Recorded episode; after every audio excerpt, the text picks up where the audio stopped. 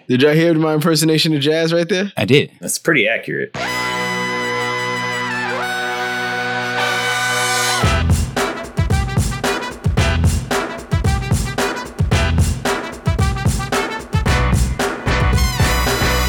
My daughter eats hot dogs with ketchup and mayo. Is she a serial killer? No. I have never put mayonnaise on hot dogs. I know one other person in my entire life that did it. I, I, I don't do it, but ketchup and mayonnaise is the best condiment ever invented. Fry sauce. So the fact that she found it out in this early in life make might, might make her a genius. Have y'all watched Bluey? I have not. Quality television. Bluey's awesome. So good. Bluey? I put it on just just like for shits and giggles, and then my partner and I watched like five episodes. We're like, this dad is fucking hilarious. Seen every fucking one. It's great. Yo Gabba Gabba is scary as shit. Which one? Is that the one where they got like the the freaky little like long arm like Yeah, the dancing dildo. Yeah. ah, turn to turn this back. He's not wrong.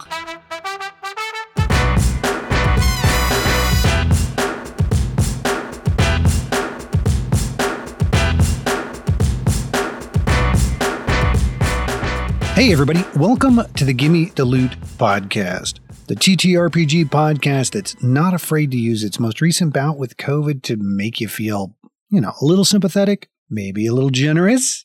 Huh? We'll get to it. My name's Turner. I'll be your dungeon master and host of pre, mid, and post show announcements, at least until Tori takes over these, because according to the Patreon polls, that's pretty much what you guys want to hear anyway, so it's good to know I'm appreciated. Thanks. Episode 11. Finally done with the evaluative derby, the dungeon master desperately tries to move the cast along, but one particular cast member felt we should spend a little extra time in town. If you're a new listener, welcome. If you're a returning listener, welcome back. Look, new or old, either way, we sincerely appreciate you making time for us in your busy podcast listening schedule. And a special thank you to our patrons whose generosity helps us bring you bigger and better content. Of course, a reminder Gimme the Loot is not a family friendly show due to a mix of profanity, crude humor, gore, and ass. Just ass hanging out the entire goddamn time. Any additional content warnings will be in the show notes below. Finally, before we get into the episode, and fuck, I wish this wasn't as timely a statement as ever, but we are encouraging everyone to head over to bradyunited.org to explore how they can get involved in helping combat the epidemic of gun violence that we currently face in the U.S. It's not about taking away rights. It's about common sense and safety in our communities, especially the communities our patrons live in. And not just because they give us money, but because we like them more than you, because they give us money. Seriously, it's an important issue that we're going to keep talking about. So please check out the link in the show notes below to see how you can help. It doesn't take much to be a better hero than one of the party of five. Here's your chance. And on that note, let's start the show. We are back with the party of five. and I am Tori, and I know how to do an intro confidently. Who does Tori play? Harlan, I can't hear you. Who does Tori play? Oh, the, how'd the mic get turned around? how'd the mic get, Who did that? how'd the mic get turned around? Stupid Mike. why do you, why do why do you embarrass me like that, microphone?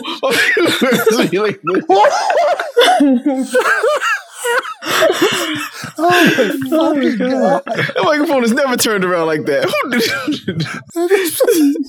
What happened was I was like, I'm, I'm talking right into it. And ca- and camera, I was like, what the hell? Oh my God! no, I'm not talking into it at all. So I was saying, Tor- we know you're Tori, but who are you playing, Tori? oh, so close. So close. the other half. Well, if his microphone wasn't turned around, he wouldn't have missed his line that we practiced beforehand, where where he asked me, "Who are you playing, Tori?" And I say, "I am playing Mori." Confidently, Confidently, not accurately. I am Mori, the ooze with nothing to lose. Ah. All right. I I am Harlan, and I play Todd the Tiefling, aka T O Double D, aka your favorite bounty hunter's favorite bounty hunter. I would like y'all to let y'all know that Lobo wishes he had the Todd rod. First of all, Caliente. Oh no. uh, I the, the aka the Todd father, aka your MBT, bringing that BTE. Todd. Ah! He's the greatest in the universe. The day that I join in on the ah, I think it's the day that I just put my head in the oven after this. Look, Jamie, I am I am inarguably dead inside. you fucking get on that train because it'll bring that just a spark of joy to your life, motherfucker. You do it. You do it. It's almost like I like I believe in Christmas again. oh Lord. Uh, I am Jamie. I play Eldrin. And did you know that due to a misprinting in guidebooks that there was a period when ethereal filchers were nearly hunted to extinction as a result of a name-based panic? One incorrect letter was all it took to convince people that these creatures were not interplanal pickpockets, but instead were popping out of the ethereal plane to eat people's asses. Wait, Whoa. Whoa. Whoa. I uh, I be honest with you, it was was a little bit a little bit clenched Uh, yep. after last week's outing. I- he didn't get racial with this one. and the good news is I unclenched and reclenched, but for different reasons through this one. So yeah, yeah, because he brought analingus into the into the. That is correct. Yes. yeah, yeah, yeah, yeah. oh, I'm sorry. Okay, oh, I'm already got the giggles tonight. How do we always set Jazz up in the worst possible way? It's like Jazz, hey Jazz, uh, follow that ass eating joke. Go. and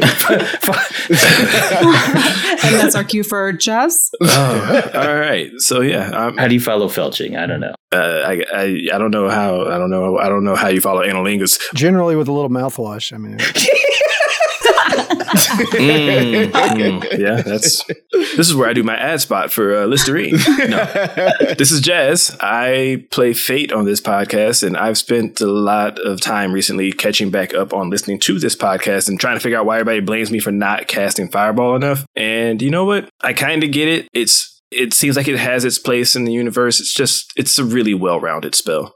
That was his intro. Did he turn his intro into a couch session? yeah, I'm sorry. I admit I was distracted. I had a whole Tux mint flavored. You know why? thing running through my head the entire time.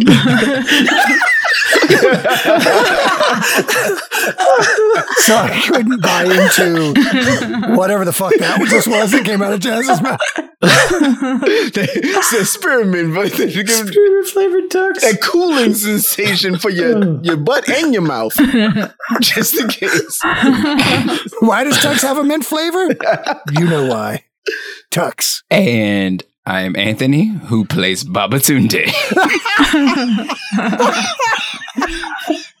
I wish I wish this was a live stream because Anthony's thousand yard stare during the, the fucking minty tux. it was again kudos for making that come across in your voice. But woo! Hear the Oh, Hello Darkness come on right behind. Hello, darkness, my old friend. So, all right, so we, we pick up. You guys had just completed the evaluative derby, managing to sonic boom your way past a blue shell and not get blasted at the end. As the sole survivors, you were the winners of the evaluative derby. You guys were able to recover Ognum's body, uh, discover that the modification to the pentahedron bond that he was able to do, now being inside the bond, changed the distance restriction to not teleporting you back towards each other physically, but swapping you around spiritually in a situation that led to a very brief body swap confusion where fucking Baba mega critted for the first time, but you know, Ognum did. So I guess that counts. And Mori shot some arrows and we met and lost poor Fabio. R.I.P. Moment of silence for a for a beautiful, beautiful horse. Beautiful soul. But Kilnocchio, having slaughtered the halflings, made one last ditch attempt to run you guys off the road, but uh, was bound to his chair and left behind. And was able to, to escape to fight another day, perhaps to round up a few more of your rogues gallery to kill off in another loose end tying side quest at the start of season four. We'll see how that pans out. But for now, we actually open back up inside Ognum's lab. You guys having absconded with his body, slipped back into the city. We'll just say did a chicken run on the guards again. We're able to get back inside the ethereal plane pretty pretty easily. Worst guards ever. They they aren't that great. You know the drill. Fascinated by chickens, yeah. That little blink, blink uh, pops above their head, little arrow, and fucking they go chasing after the chickens. you guys are now standing in the lab with Ognum's head poking out of Mori's shoulder, giving you guys instructions on laying the massive cylinder that has his body frozen inside of it onto a um not like a hospital bed but it's more like a raised platform that's at about an 80 degree angle that you set it into and some clamps come out and click onto the side and, and then lower it flat. Ognum directs you to hook some tubes up to it Mori and you know has you gesture your hands over it and there's a pulse of energy out onto his body and another pulse of energy out Oh well, um, gentlemen, uh, I, I'm having a uh, a spot of trouble uh, reintegrating myself. Uh, I, you know, I, I think the situation might be that we need to connect the circuit again, so to speak.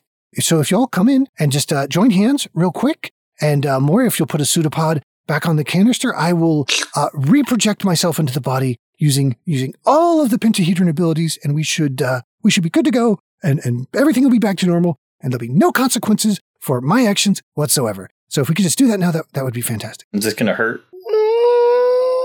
For, Eldrin, when, when have I ever told you that it's going to hurt? Never. But it always does. It always does. it's not a surprise, though. That's right. That's right. That's the joy of the discovery of science. So, everybody, join hands. You don't have a body for it to hurt you, so I don't think you're going to get hurt, are you? It's just just us. I have two bodies in this situation. Thank you very much. So, yeah, well, let's, let's just see what happens. First of all, everybody joins hands. Everybody scoops in. Yeah, yeah. okay. You guys circle up, hold hands, start just instinctively swaying back and forth a little bit to the rhythm of a unknown a campfire song. oh no, not Kumbaya. and then you hear surprise, Eldrin, and a beam shoots into the back of Eldrin. God damn it! Let's do this, Eldrin. Since you asked for it, roll a d20. High, it feels really, really, really good. Low, it hurts. uh, okay. You might get to experience a new feeling. That's exciting. it's science. D20. Is it alien science? Because we know where that feeling's going to hurt. Oh, it's rectal. oh, that's not. It's a four. Oh. Ooh. Spinal. It's a four. It hurts very bad, very bad in the tux in the tux zone. In the tux zone. the tux zone. Wait, the the tux like the like tux TM or like his from his previous Puck? Yes. Yes. Oh no. oh, both? yes. The answer is yes. Yes. okay. Okay.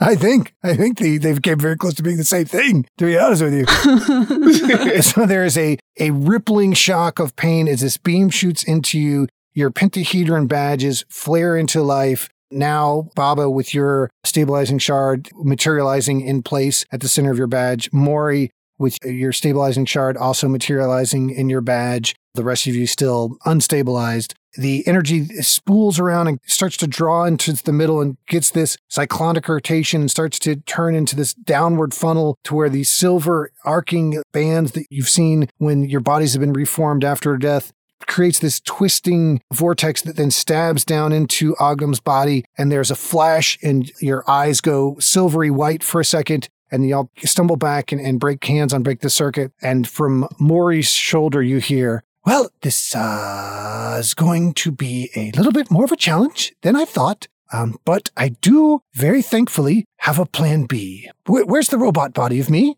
Anybody on the ladder? Um, it was on the sled. Yeah. Oh, okay, fantastic. Let's uh, let's go grab it, and uh, he directs you guys to go grab the clockwork version of him and put it on a different platform uh, that was at an 80 degree angle that rotates back and clamps it down. Making you really curious, how many people restraining platforms that for medical experimentation does Ognum have in his lab? More than enough. Uh, excuse, excuse, me, excuse me, Ogno. Um, y- y- yes, Fait. Yeah, I, I, see all of these platforms, and I'm just uh, forgive me. I, I may I might be prying, but just for some reason, curiosity got the better of me. Um, are are all of these purely for research, or are some of these for more um extracurricular? He's asking if they're a sex thing. Are they sex thing? Well, what? That can also be a research. Yeah, six of one, half a dozen of the other. Fait, your dick's out. now,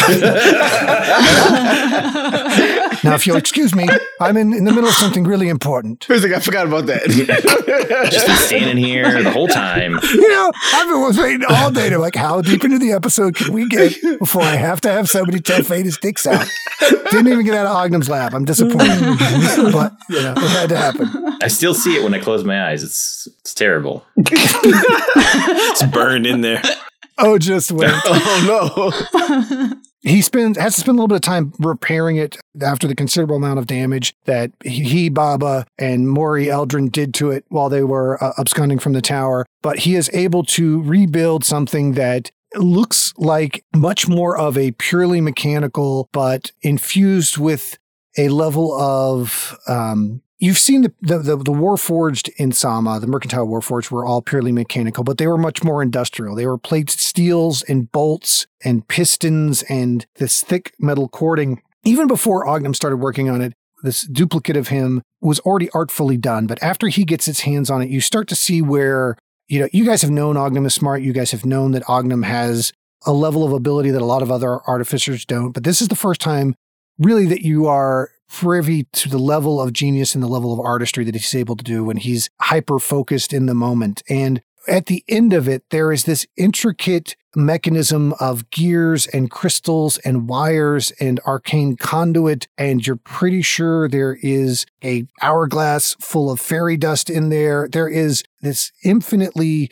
complex clockwork version of him laying on the slab. When at the end of it, he goes, Mori if you would do the honors. He has you extend a pseudopod out and place it on a crystal vial of water that has shavings of the pentahedron stabilizing agents that you guys have gathered and a couple of crystals that you guys don't recognize, but when you get around them, there's a weird vibrational hum that makes the back of your teeth chatter. And there is a silvery spark uh, similar to what the vortex was like, but on a much smaller scale. And then the robotic or the clockwork, because again, robotic is is too obtuse a word for for this creation. The clockwork Ognum sits up and goes, "Well, okay, I'm going to have quite a project. Uh, number one, explaining this to Tia and the kids.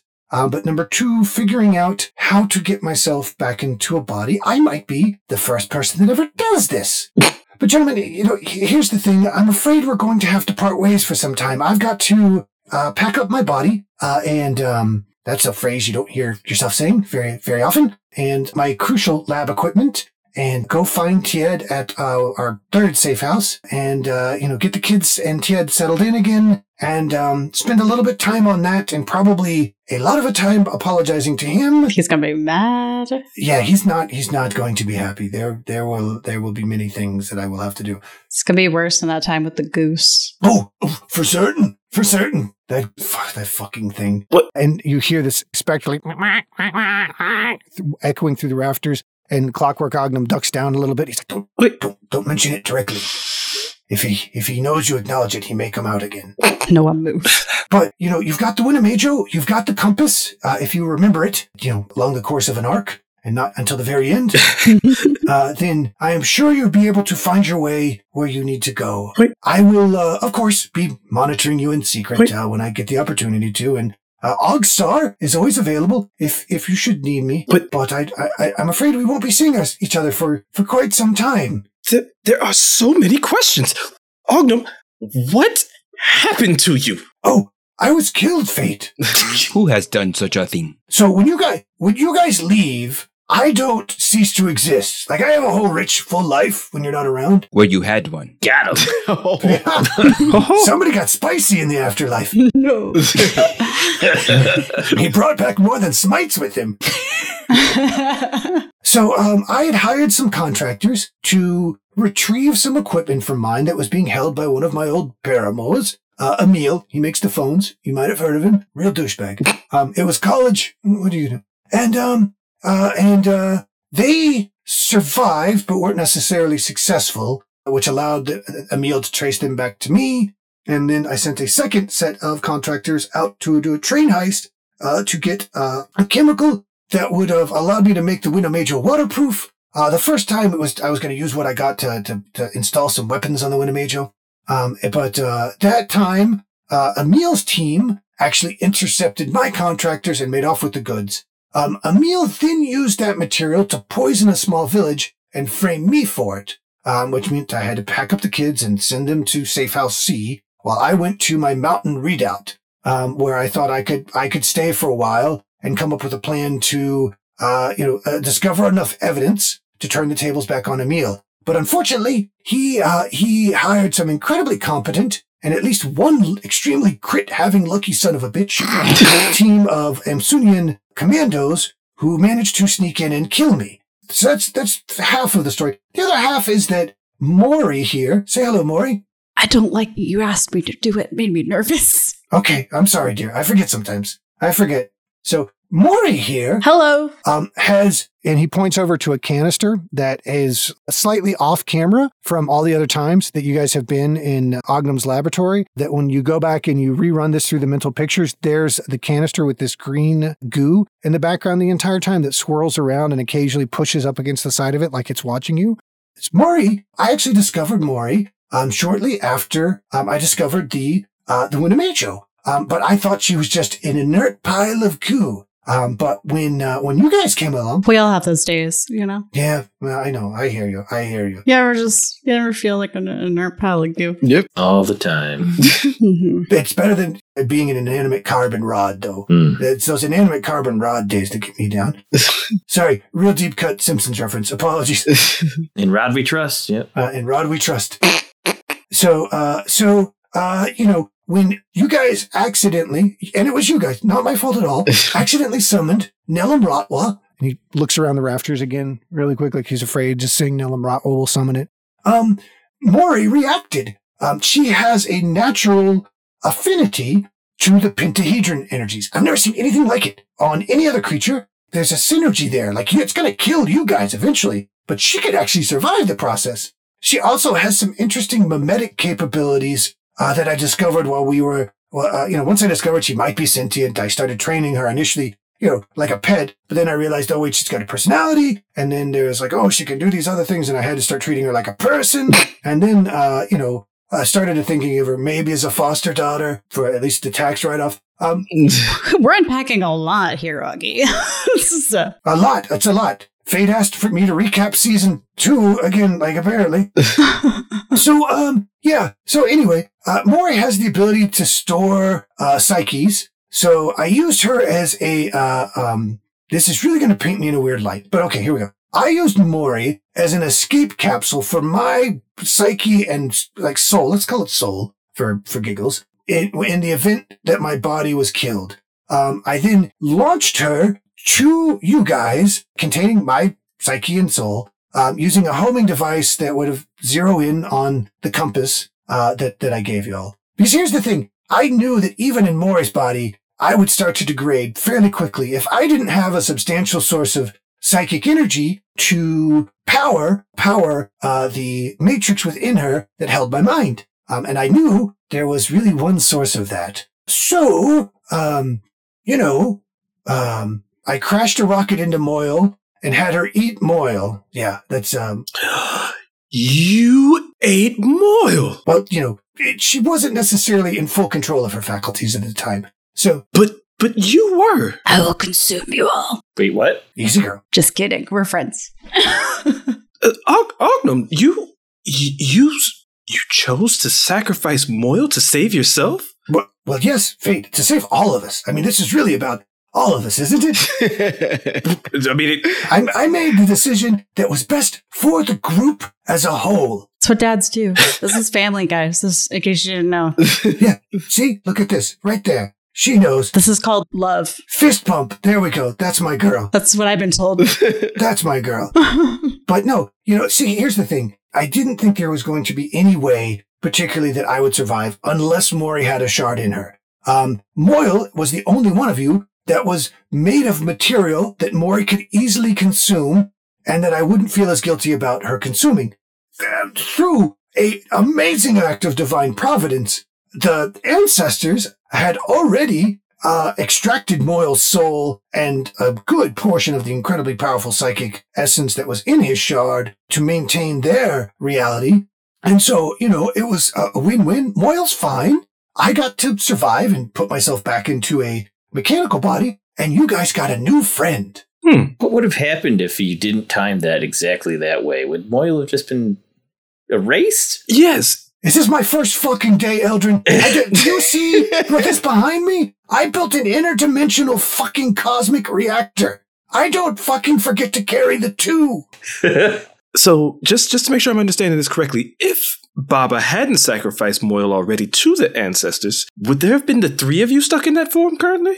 Or I guess previously? oh man, the fart smell. What makes you feel better, Fait? Would it feel, does it make you feel better if I say yes? Just just I'm just trying to make sure I'm carrying the one in this conversation also. I'm really glad we're litigating this moment right now. I'm really glad we are, Fait. I'm really glad we are. Your ass is out too, you motherfucker. Show me your whole ass right now in my lab.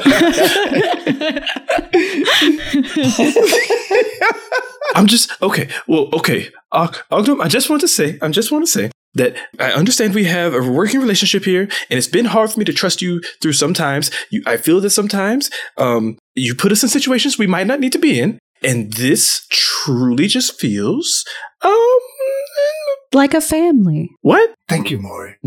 No? I just feel like maybe it could have been me, and I'm a little, I'm a little scared. That's all I'm saying. Sir, uh, Fait, I'm gonna have to tell you this. Fait, did you not read the sign that said no shoes, no pants, no service uh, when you walked through the door? Why are you asking all these questions? So, Fait, look, let me assure you, you don't have the resources I would need to utilize you for my survival. so, you have absolutely nothing to worry about. I, I assure you. Look, look, gentlemen, um, I realize that some of uh, the the problem is proving the multiverse, proving that there is an interdimensional reality beyond ours, that there is something besides us and the pocket dimensions that mages generate has been my life's work. And, and it has made me an outcast and a laughing stock amongst my own community. And then you, and I say this with all the love in my heart that I possibly can manage in the respect that my heart is frozen in a tube over there. Idiots wandered into my lab out of nowhere with the proof of my thesis embedded into your bodies. And I might have gone a little bit bonkers. I do tend to get very hyper focused on things sometimes. And so, yes, Fait, I apologize. I do tend to get a little ends justify the meansy when there are greater cosmic truths that we are set to reveal. Plus, I very well could have rubbed so many motherfuckers' noses in it if I'd proven this shit true that I definitely have, um, I definitely have wronged you guys. And I, um, Okay. I, I guess um, I should be more uh, conscious of my actions in the future. And he looks to you guys like, "Is that what you're want? Is that is that how somebody would say that? Is that is that the right response?" So, all right. So, in here, in hearing, in hearing all of that, Fait nods, turns to Baba. Um, Baba, uh, th- th- Ognum, thank you for that moment of honesty. Yes, that I guess that is what I needed to hear. And in that kind, I shall say this to Baba. Baba, I I feel as though I owe you an apology. Um, given this the the same, I guess, ends justifying the mean and the severity of what we're experiencing. I I interfered in your fight with with Zuide. Oh shit. You did what? Oh, that was not good. I'm gonna pack up my stuff. Yo, hey guys, the, you, the, the parked out in the woods. Why don't you guys go discuss this on the walk to the woods? Because I'm gonna. Uh, And Ognum just starts to inch away from you guys after you said that. Like, I'm just gonna go be over here. I think maybe a little bit. Um, So, um, um, yeah, um, there was a moment when you were before you, right before you died. I was just, I was actually just trying to save you from the killing blow itself, and um, I cast a spell on Zuide that was invisible to all onlookers, trying to just make him not kill you, and it didn't seem to work anyway. So I, I at least I attempted to interfere, but it didn't really change much of anything. But Does a 15 hit?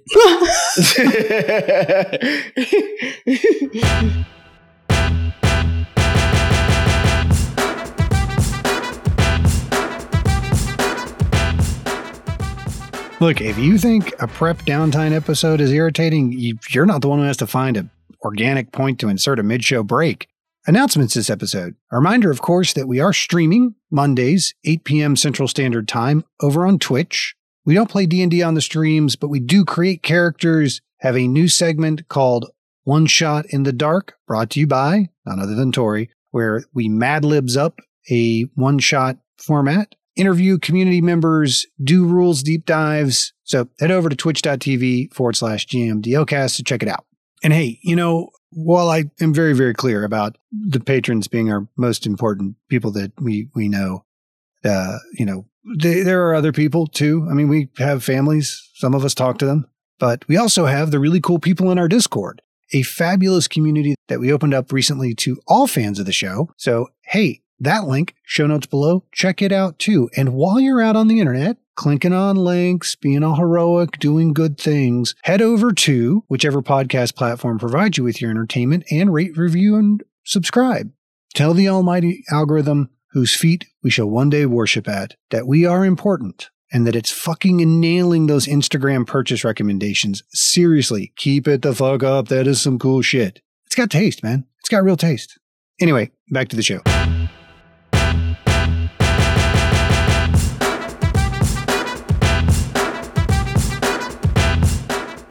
Does a 15 hit, Fait? Uh, I am naked at the moment. oh, I know. Oh, Apparently, the pants are what held all of Fait's emotions in. no, no, no, no. So I'm just trying to double check, make sure in my AC stuff changes up. So No, I don't think your pants really were adding to your AC. So I was trying to remember what all got lost. So I still got the cloak. So yeah, that well, without oh, I don't have mage armor cast at the moment. So Mhm. look, a 15 hit. four plus one, 15. Yeah, 15 hits. you decking him or are you fucking stabbing him? Oh, I'm I'm stabbing him. Oh fuck! All right, okay. Oh, what the fuck? Shit just got real. uh, uh, shield? Wait, we got- Shield. Yeah. So F- Fait, walk me through the shield that pops up. I immediately just like I see it coming, and I'm like, yeah, I kind of figured this would be the response. So I just wave my hands around in like a big circle and manifest like a shield protruding outward to try and catch the Icula and like maybe deflect it to the left, and then immediately go to backing away. Like, Baba, please no. if if I am and Baba can't even get the words out, he swings again. So this one he hit. oh no. uh, doesn't it? My shield shouldn't. No, it meets. It bumps you five. Oh, it meets. Yeah, it does hit. So that one hits. All right, roll damage. Todd's thinking about stopping this fight. but he still remembers he went to sleep once. Oh, Oh fucking Christ! How close is he to somebody else? Who Todd or Fait? Sne- sneak attack. Oh yeah, you guys are all in a cluster by the front door. So Ognum had been like slowly. He was given that monologue to Fait. He was slowly inching back, and you guys were kind of drug along in his orbit. So you guys are all right next to the front door now. So yep. So he, he hits him for nine, and at that point he just it looks at him and just like these rituals, these things that we do, they may seem backwards to you, but they mean something to us. Never interfere in what we have going on. Nope, no excuses. I don't want to hear it. And he, he actually heals him for the nine. Baba, I I know what I did is inexcusable. You would, you will, I would. I just I just want to say this. Would it not be pertinent to keep you alive in order to save your clan from the fate that would fall upon the world given what we are tied into? The, You would die and allow your clan to die also? the ritual is what the ritual was. It was not for you to interfere. The fates, the ancestors decide the will of my people, not you. Interfere again in something that I tell you to stay out of, and you will die. Fair enough. May, so might we all. Todd wouldn't let him talk to me like that if I was you. Todd wouldn't take that. As Baba turns away to walk out, as he pivots away, you see the ghostly image of Tanage now fully visible behind him, as if like a shadow that stays in place as he walks away. And she just makes eye contact with you, Fait, looks down at your junk, looks back up at you, gives you a little sad head shake, and then fades away. It's clearly cold in Ognum's. Uh... No. Li- little, little insult to injury for fucking with her brother's ritual. Anything else you guys want to do in the city before you head to the Winnebago to get on the road? uh, did we win anything? Did Todd win anything for the race? There should be a prize. I like how you changed from we to Todd. yes, yes. You guys were on the on, on the thing, but I was doing the, the, the steering. The captain. Were you steering the whole time? I think I remember I was doing some steering. The captain. Hmm. A baseball team has a whole team, but the pitcher gets to win. That's the only one person gets to win, Stan. Oh. You know that Ham Jam made some comments about hooking back up with you guys. So you can try and swing by her shop on the way out, or you can just head straight to the Winnebago. I'm going ham jam. If there, if there, if there's prizes to be had and glory to be to be won, I want it. I want the, all the glory. Um, Todd, I, I don't disagree with that, but do you mind if we stop somewhere where I can get some clothes first? Uh, you can stop wherever you want. I don't talk to people who's naked. You're talking to him right now.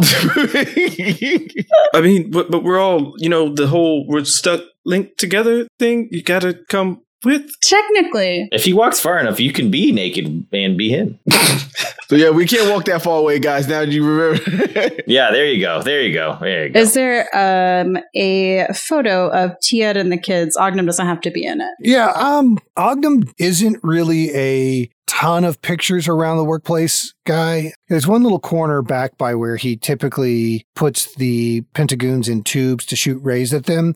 and off to one side of that, there's like a wheelie cart with a couple of scrying mirrors uh, attached to it to observe readings when he beams them. Goddamn zap corner. Yeah, the zap corner. Yeah. And on that wheelie cart, there is like a bifolding picture frame. In one side is a picture of Tiet and the kids, and on the other side of it is like a picture that the kids have drawn of Ognum. That's really the only thing that you find in the lab. I'm going to take that. Give me a sleight of hand check.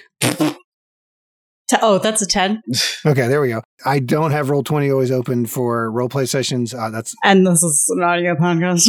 uh, and it's, it's, it's an audio medium. It's an audio medium. Yeah, so I I mean, look, Jazz was doing fucking space work earlier for his shield. I didn't give him a hard time about it because he was doing some cool RP. So yeah, you're able to grab it, no problem, but the party sees you take it. Ognum doesn't notice because he's packing up. I mean, it's going to be slurped into my body, so I wasn't too concerned about But I'll have it folded and just there. So, Fait, you can you can scrabble around and find an old lab coat of Ognum's and wrap it around your waist to kind of fashion a makeshift kilt to go out into the city in as you guys head to Ham Jams. You can certainly try and stop by a tailor or something on the on the way out. I will remind you guys that there was a lot of Limestagram feeds of your actions in the uh, in the field of madness, and a couple of you did not come out looking so hot at the end of the day. What? Eldrin, we could have gotten you sponsored or something, gotten some free clothes. mm-hmm. Then you had to kill Fabio. Yeah. I fed him the apple that you gave me. I didn't know. That was poisoned. You didn't tell me it was poisoned. I didn't know it was poisoned. I thought you were a ranger, sir. I thought you know about apples and such and things. yeah. This is my first time seeing an apple. Didn't make a nature check at all. No, I, I, I, I mean, I knew it was an apple. you are bad at your at your rangerness. I don't have a detect poison skill. Uh, I just have a Don't you? uh, find food skill. Uh, So Eldrin's powers of observation, high. Eldrin's ability to take that information and turn it into actionable data, pretty low. yep. I just know it's weird. Not not that great. And then who blew the horse up? Remind, refresh my memory real quick. That was definitely Fait. yeah. What? When did Fait blow up the horse? Yeah. He threw the turtle at it. Yeah, you you blew up a dead horse, a beautiful, beautiful dead horse. That's because I missed. That's right. Yeah. Yeah. you missed everything. You you you didn't, you didn't drive well. You me- yeah, you, it was bad. I drove fine. It was a magical trinket horse, though. Does that count? Like they? That'll be your your statement. No, Let's go live right now. you say it was a magic trinket horse. it doesn't count. You didn't say that on camera though. fucking doing the podcast. I just got canceled. Apology. Look, this is a challenging time for all of us, and I've got to do some real inner reflection. That horse meant a lot to me, even though, even though it was a trinket horse, not a choking horse. That would be an apropes. All right. So you guys are heading to Ham Jams. Is there any other? Do you guys want to stop at a tailor along the way, or just head straight to Ham Jams? Fait, you have extra clothes in the Winnebago. Still going to a tailor. I'm gonna get something to make uh make this uh this cardigan and hat and uh cloak like be a whole set. I need this to make a make a, a statement. You only had one complete outfit. You only had one. Wait, wait, wait. A, a, cr- a cardigan onesie, a whole set. Like what? What is it? do they do they sew together so that never happens again? You don't lose your pants again. Not not like that. I need an outfit to make all this shit match. Is the point? I need a fit. I think you should get a onesie. I want to get some shoes. All right. You ain't even got feet. you ain't feet. I can have feet. And too many mouths. Always too many mouths. Ugh. Okay, all right. You, so what's the call then? Is it we go in off the rack Ross dress for less, or we go in mid tier, or are you you're trying to go something fancy? Neiman Marcus. oh, um, Fait does fancy everything. So yeah, we're going like whatever Neiman Marcus is. Of course he does. Hence his crushing debt. so you guys head towards the center of the city, that main thoroughfare that runs north to south, east to west, where some of the more traditional stores and shops for adventurers fresh back from an adventure to make impulse buys or the occasional tourist showing up to seek an adventure to solve a problem for them will, will spend some of their time. And you are able to find a oh fucking let's go to the NPC bank. Let's at least get some fucking mileage out of the old patron NPC bank here. I have a quick question. Would Eldrin know that he's uh, infamous now, and, and and to maybe not show his face to to the public, uh, or What would be a social media savvy check for Eldrin? It's definitely something you're going to roll at disadvantage. yeah, yeah? Todd's been signing my um autographs as soon as he walked out the door. Is it insight? Do you still have the, the charisma mullet? Discipline? Oh, fuck, he does have the charisma mullet. Charisma mullet. Hey, give me a 50 50 roll and call high or low before you roll it. Low. Jamie gets no mullets. We know that. Uh oh, James got slow rolls today. God damn it! It's eighty-two. 82. You still have the Fabio. All right. And then Mori, give me a, uh, just give me a D20 roll. Five. What looks like a, that's a massage gun. A massage gun plorps out of the item matrix and is floating around your chest. It is the massage gun of percussive maintenance. It can heal for 44 plus 6 health uh, once Ooh. out of combat. You have to spend a couple of rounds applying it. A good session. A good session. Yeah, you really, you really got to get in there. 44 plus 6. And since I'm saying out of combat, let's do three times a day. So you've got that for the rest of the day, floating around inside you. cool. So Todd, since walking out there, he knows he's a celebrity in town because he just won the big race. He's just signing autographs, regardless if people are asking for it. He's just he's just just signing autographs, walking walking through. Just taking paper from people and just putting your name on it. Wow. All right. What a dick. Champion. All right. Eldrin, I guess give me a perception check at disadvantage. Uh, can I get that as a flat roll since I can take out my knitting needles to uh This is for social social media, so no. Uh, I'm going to say no. This is a influencer perception check. okay. Your knitting needles won't help you with that. The first one is an 18. Mm, That's not good for the second one. The second one is not an 18. It is a 9. mm, there he goes. That- That's not good for the second one. There he goes. Second one was a nine. Yeah.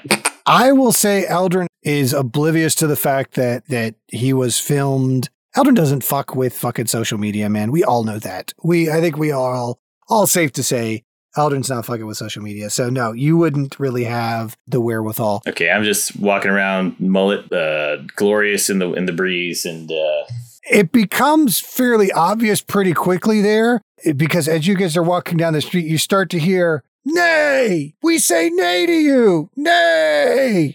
that the occasional passerby will see you and Fait and stop and point at you and yell nay in uh, what clearly was intended to be a punny admonition of your actions in the race.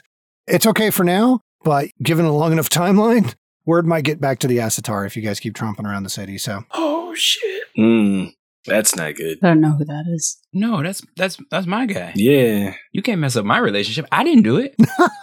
Me and him already got. Me and he doesn't like me. Mm. All right, so you guys are able to find a uh, a bit of an upscale tailor. Are we rested at all? Yeah, you guys would have gotten a long rest at Ognum's lab overnight as he prepped for for the experiment to transfer his body back up. Oh, that's good because Baba had me almost dead. I healed you. No, you were arrested before Baba kicked your ass. Yeah. Yeah, yeah, that's what I'm saying.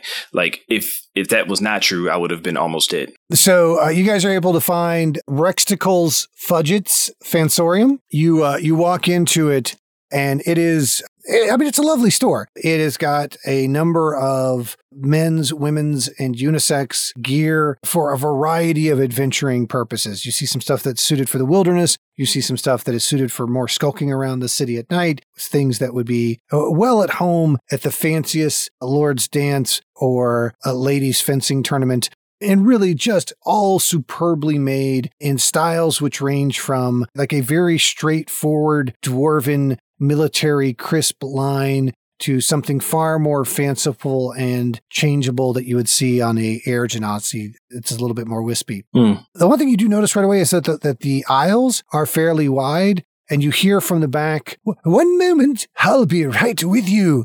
Uh, welcome to Rexticle's Fudget Fansorium.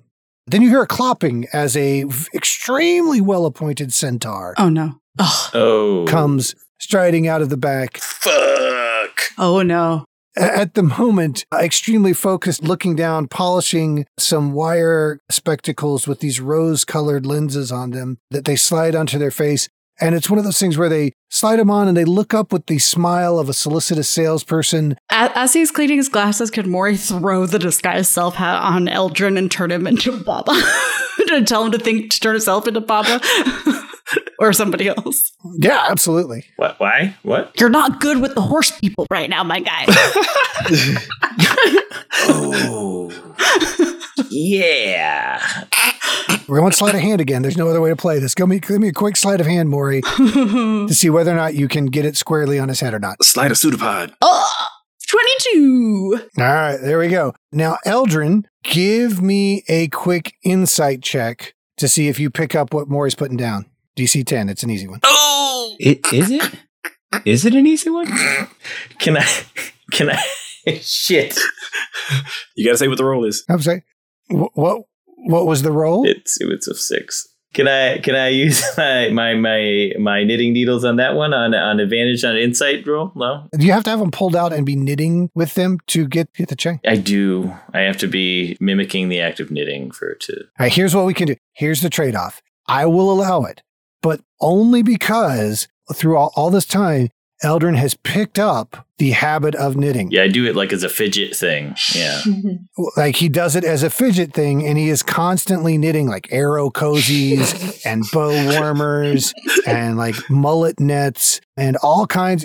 He's going to have to constantly be knitting. So if you'll make the commitment to work in searching for knitting supplies or shit that you are knitting, I will let this thing be out in this moment and give you advantage on the roll. I will do that. And yes, I am pandering to one very specific patron right the fuck now, I know exactly what you're doing. but it is well worth it. So there you go. okay. I'm I'm knitting a small plush target owl uh, that I will be shooting in my downtime. Okay. All right. Then give me the, the second insight check to see if you are picking up on Mori's very, very aggressive social cues. Oh fuck. He's still gonna fail, isn't he? It's a three. Oh, Oh my God. He rolled the that one. Somehow even worse and somehow even better because you're still committed to knitting now for the rest of time. So you are so focused in on this owl, Eldrin, because you have really been working with flatter patterns up to this point. Mm-hmm. uh, arrow koozie or an arrow fucking cover is just like a little flat envelope. The owl was really much more of a challenge because you're kind of doing a, a rounded out shape. You just feel this hat flop onto your head and you look at Mori for a second confused. And I will say in that second, you don't pick up that she's saying something, but- but you do react and look at Mori. And now there are two Moris Oh. standing in there. So there are these two gelatinous oozes standing next to a elf in a cardigan, a cape, and a lab coat wrapped around his waist, a tiefling who is chatting up one of the sales staff, signing their receipt book, they don't have a clue who I am. I'm just signing. and I'm pretty sure a tabaxi that is shaking an empty Mad Cat 2020 bottle somewhat frustratedly. Can I at least roll for craftsmanship on the owl? No, it's crappy. It, it sucks. No, If it's like a good quality or if it sucks. no, you rolled the you rolled the three. What do we want to use for your knitting rolls? Performance, sleight of hand. Sleight of hand. Performance is not my best. Uh, Oh, then definitely performance. Then then definitely performance, my man. it's it's. I have a negative one in performance, so that's good. But I have I have advantage right now because it's it's charisma. It would be uh, something that has to do with your hands or your like your perception. So I would say Sleight of hand. I would say probably sleight of hand. Yeah. Yeah, there we go. At least I got a plus three in that one. Still gonna be bad. You've been rolling like crap today, so this is gonna be fun. I have. Yeah. There we go. That's that's better. That's a twenty. That's a dirty twenty. That's the roll that mattered. Yep. Okay. Dirty 20 on your owl. It's the best owl ever. It's great, man. You've even got colors in there that you didn't know had, you had in the yarn you were making. so that pause in is the centaur not recognizing Eldrin as the the horse killer. And I'm gonna just do a quick a quick social media check for him because Fait's probably oof three. Okay, doesn't pick up on Fait being who Fait is. Can't believe we're doing social media checks, but here this this is this is where we found ourselves, y'all. Um, well, greetings, adventurers. This is certainly an interesting situation we find ourselves in this afternoon. What can I do for each and every one of you, although some of you may be more difficult to fit than others? Uh, y- yes, yes, my good sir. Um, I am here because um, in our adventures, I have lost most of my attire. Sir, I apologize. This is a family establishment and your dick is out. Could you just step over to the fitting rooms? We'll get you a sarong or something. Thank, you. thank you. Uh, actually, yes, yes, please, thank you. Uh, I'll step r- right over here. You say, thank you.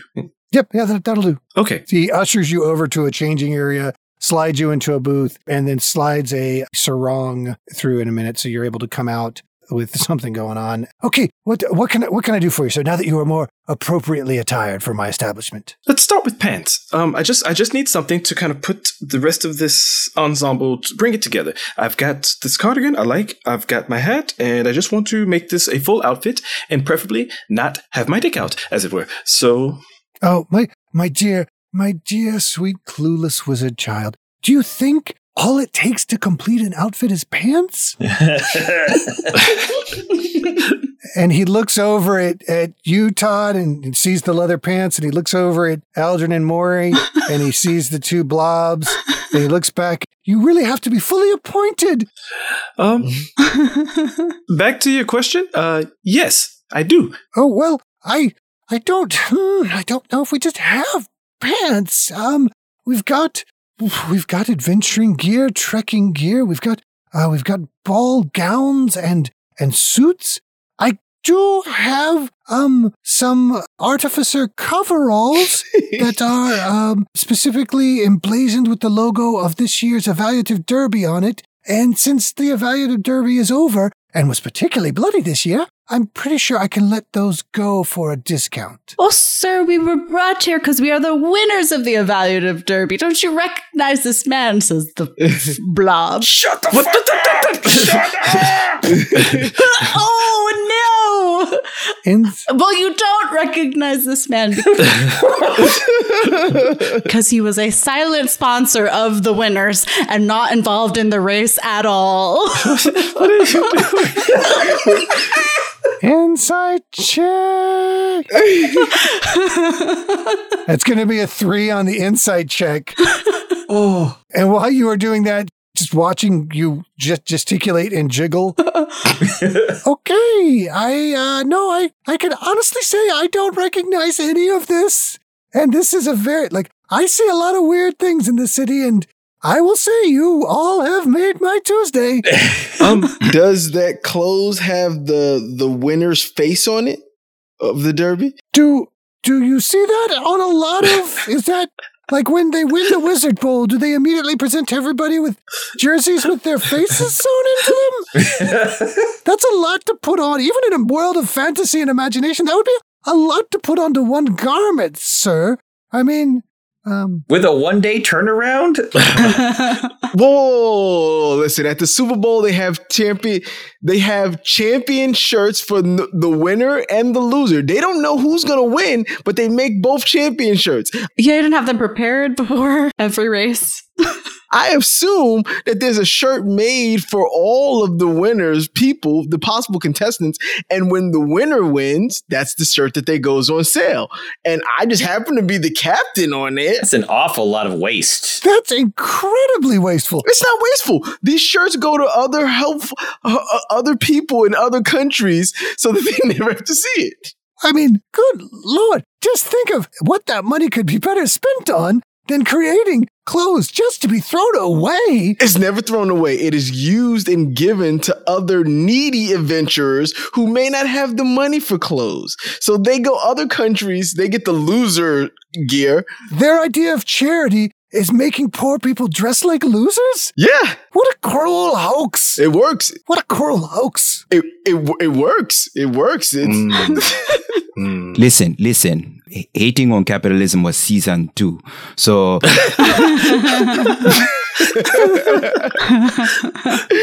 That's true. Right, right, right. We're going to get into some fiscal responsibility things down the road, uh, and, and more than a little bit of sat- satire about academia. But uh, the money thing was like so. Um, I tell you what, because we, you know would like to get something done this episode.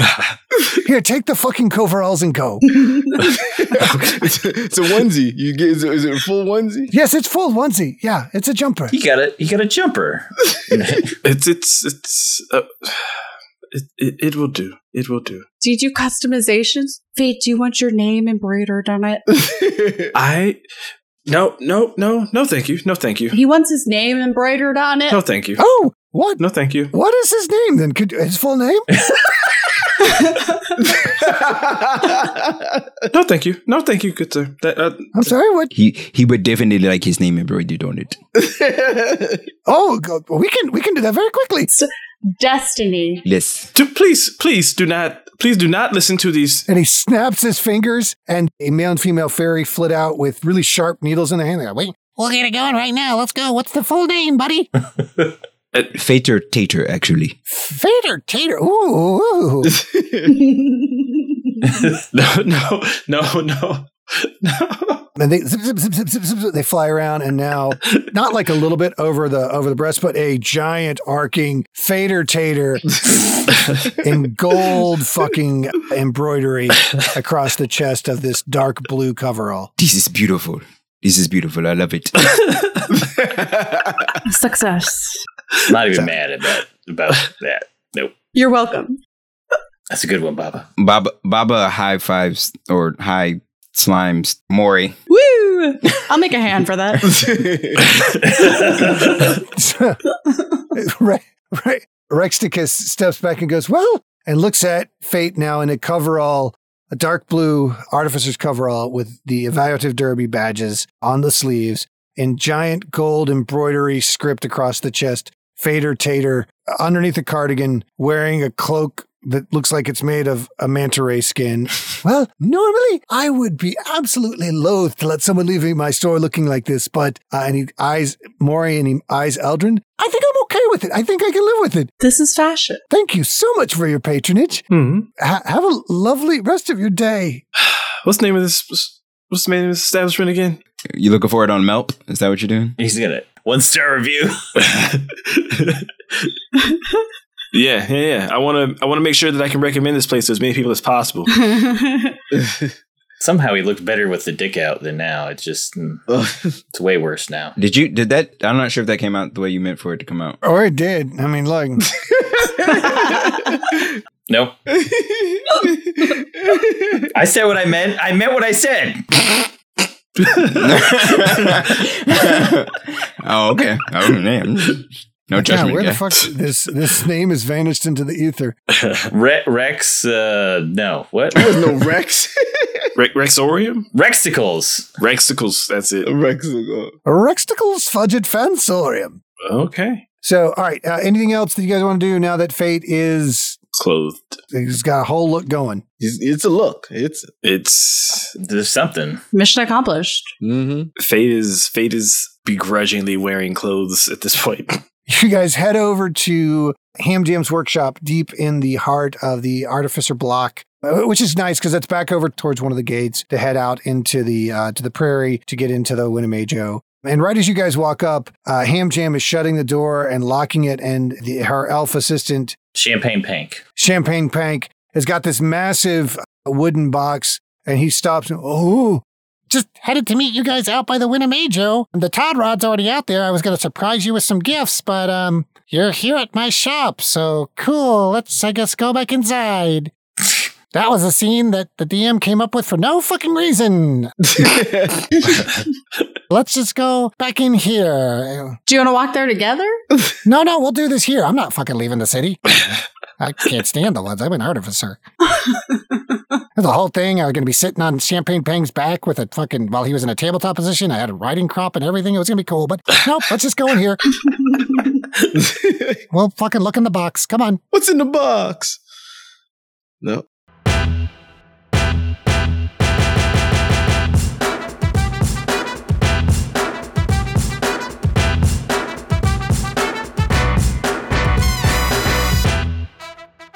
Well, at least I can safely say we accomplished resolving that whole fate stick out situation. Huzzah!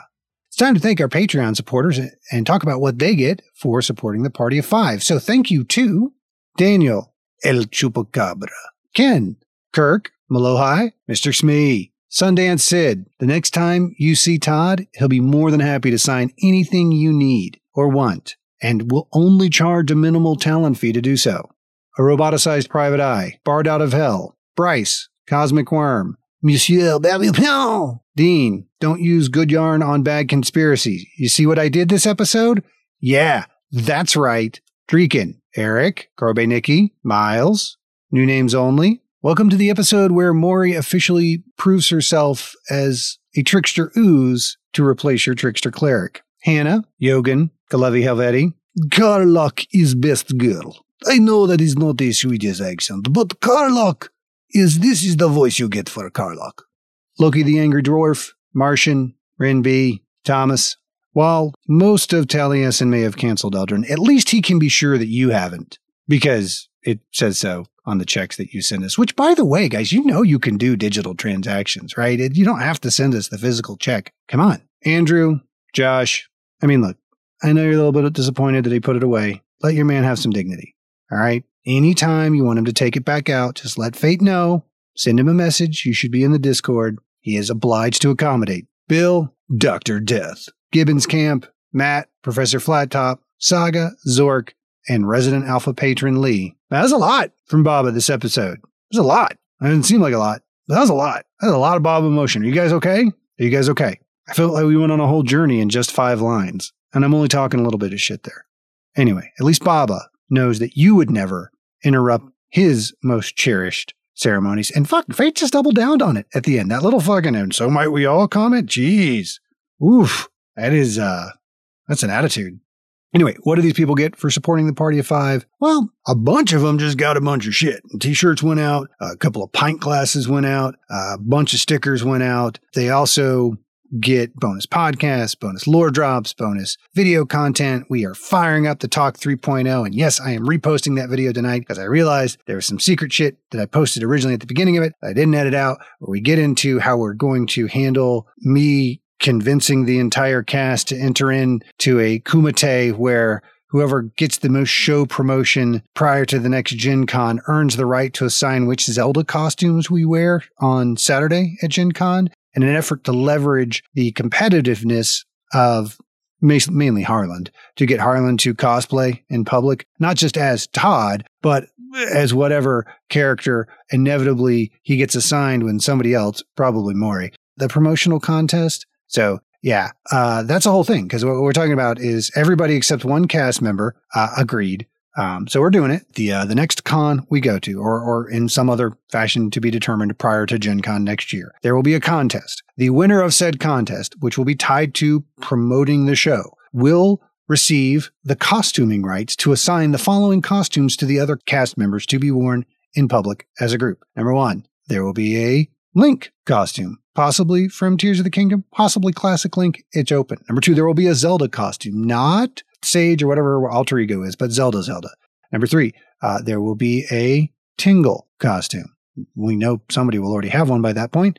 We know there will be a Hey, listen Sprite costume.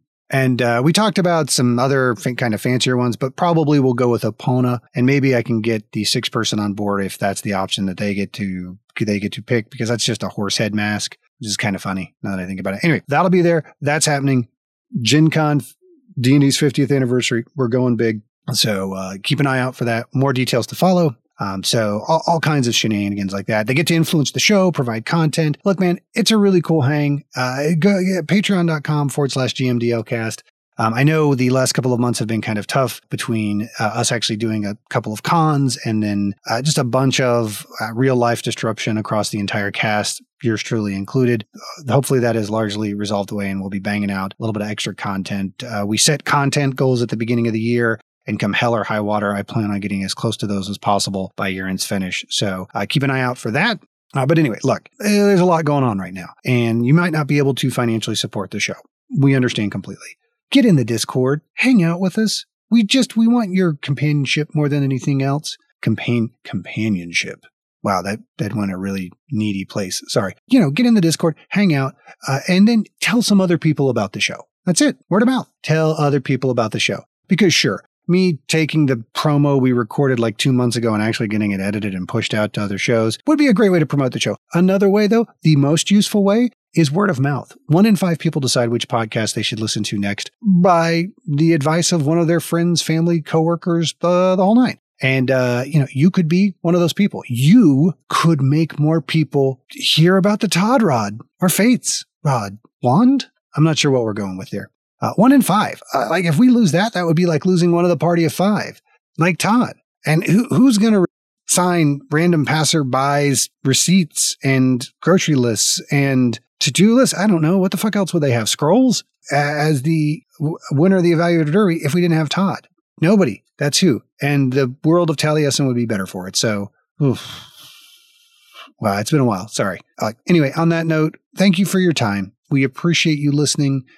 Absolutely appreciate you joining us in our little corner of the actual play universe.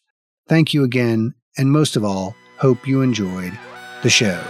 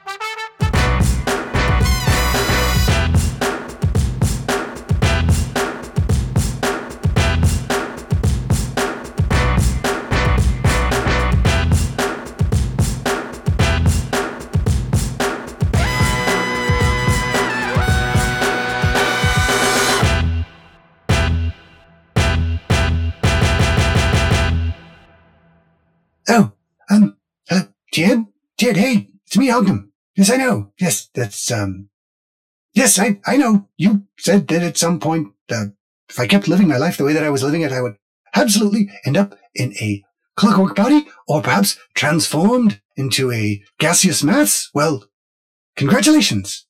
You win this round. Well played.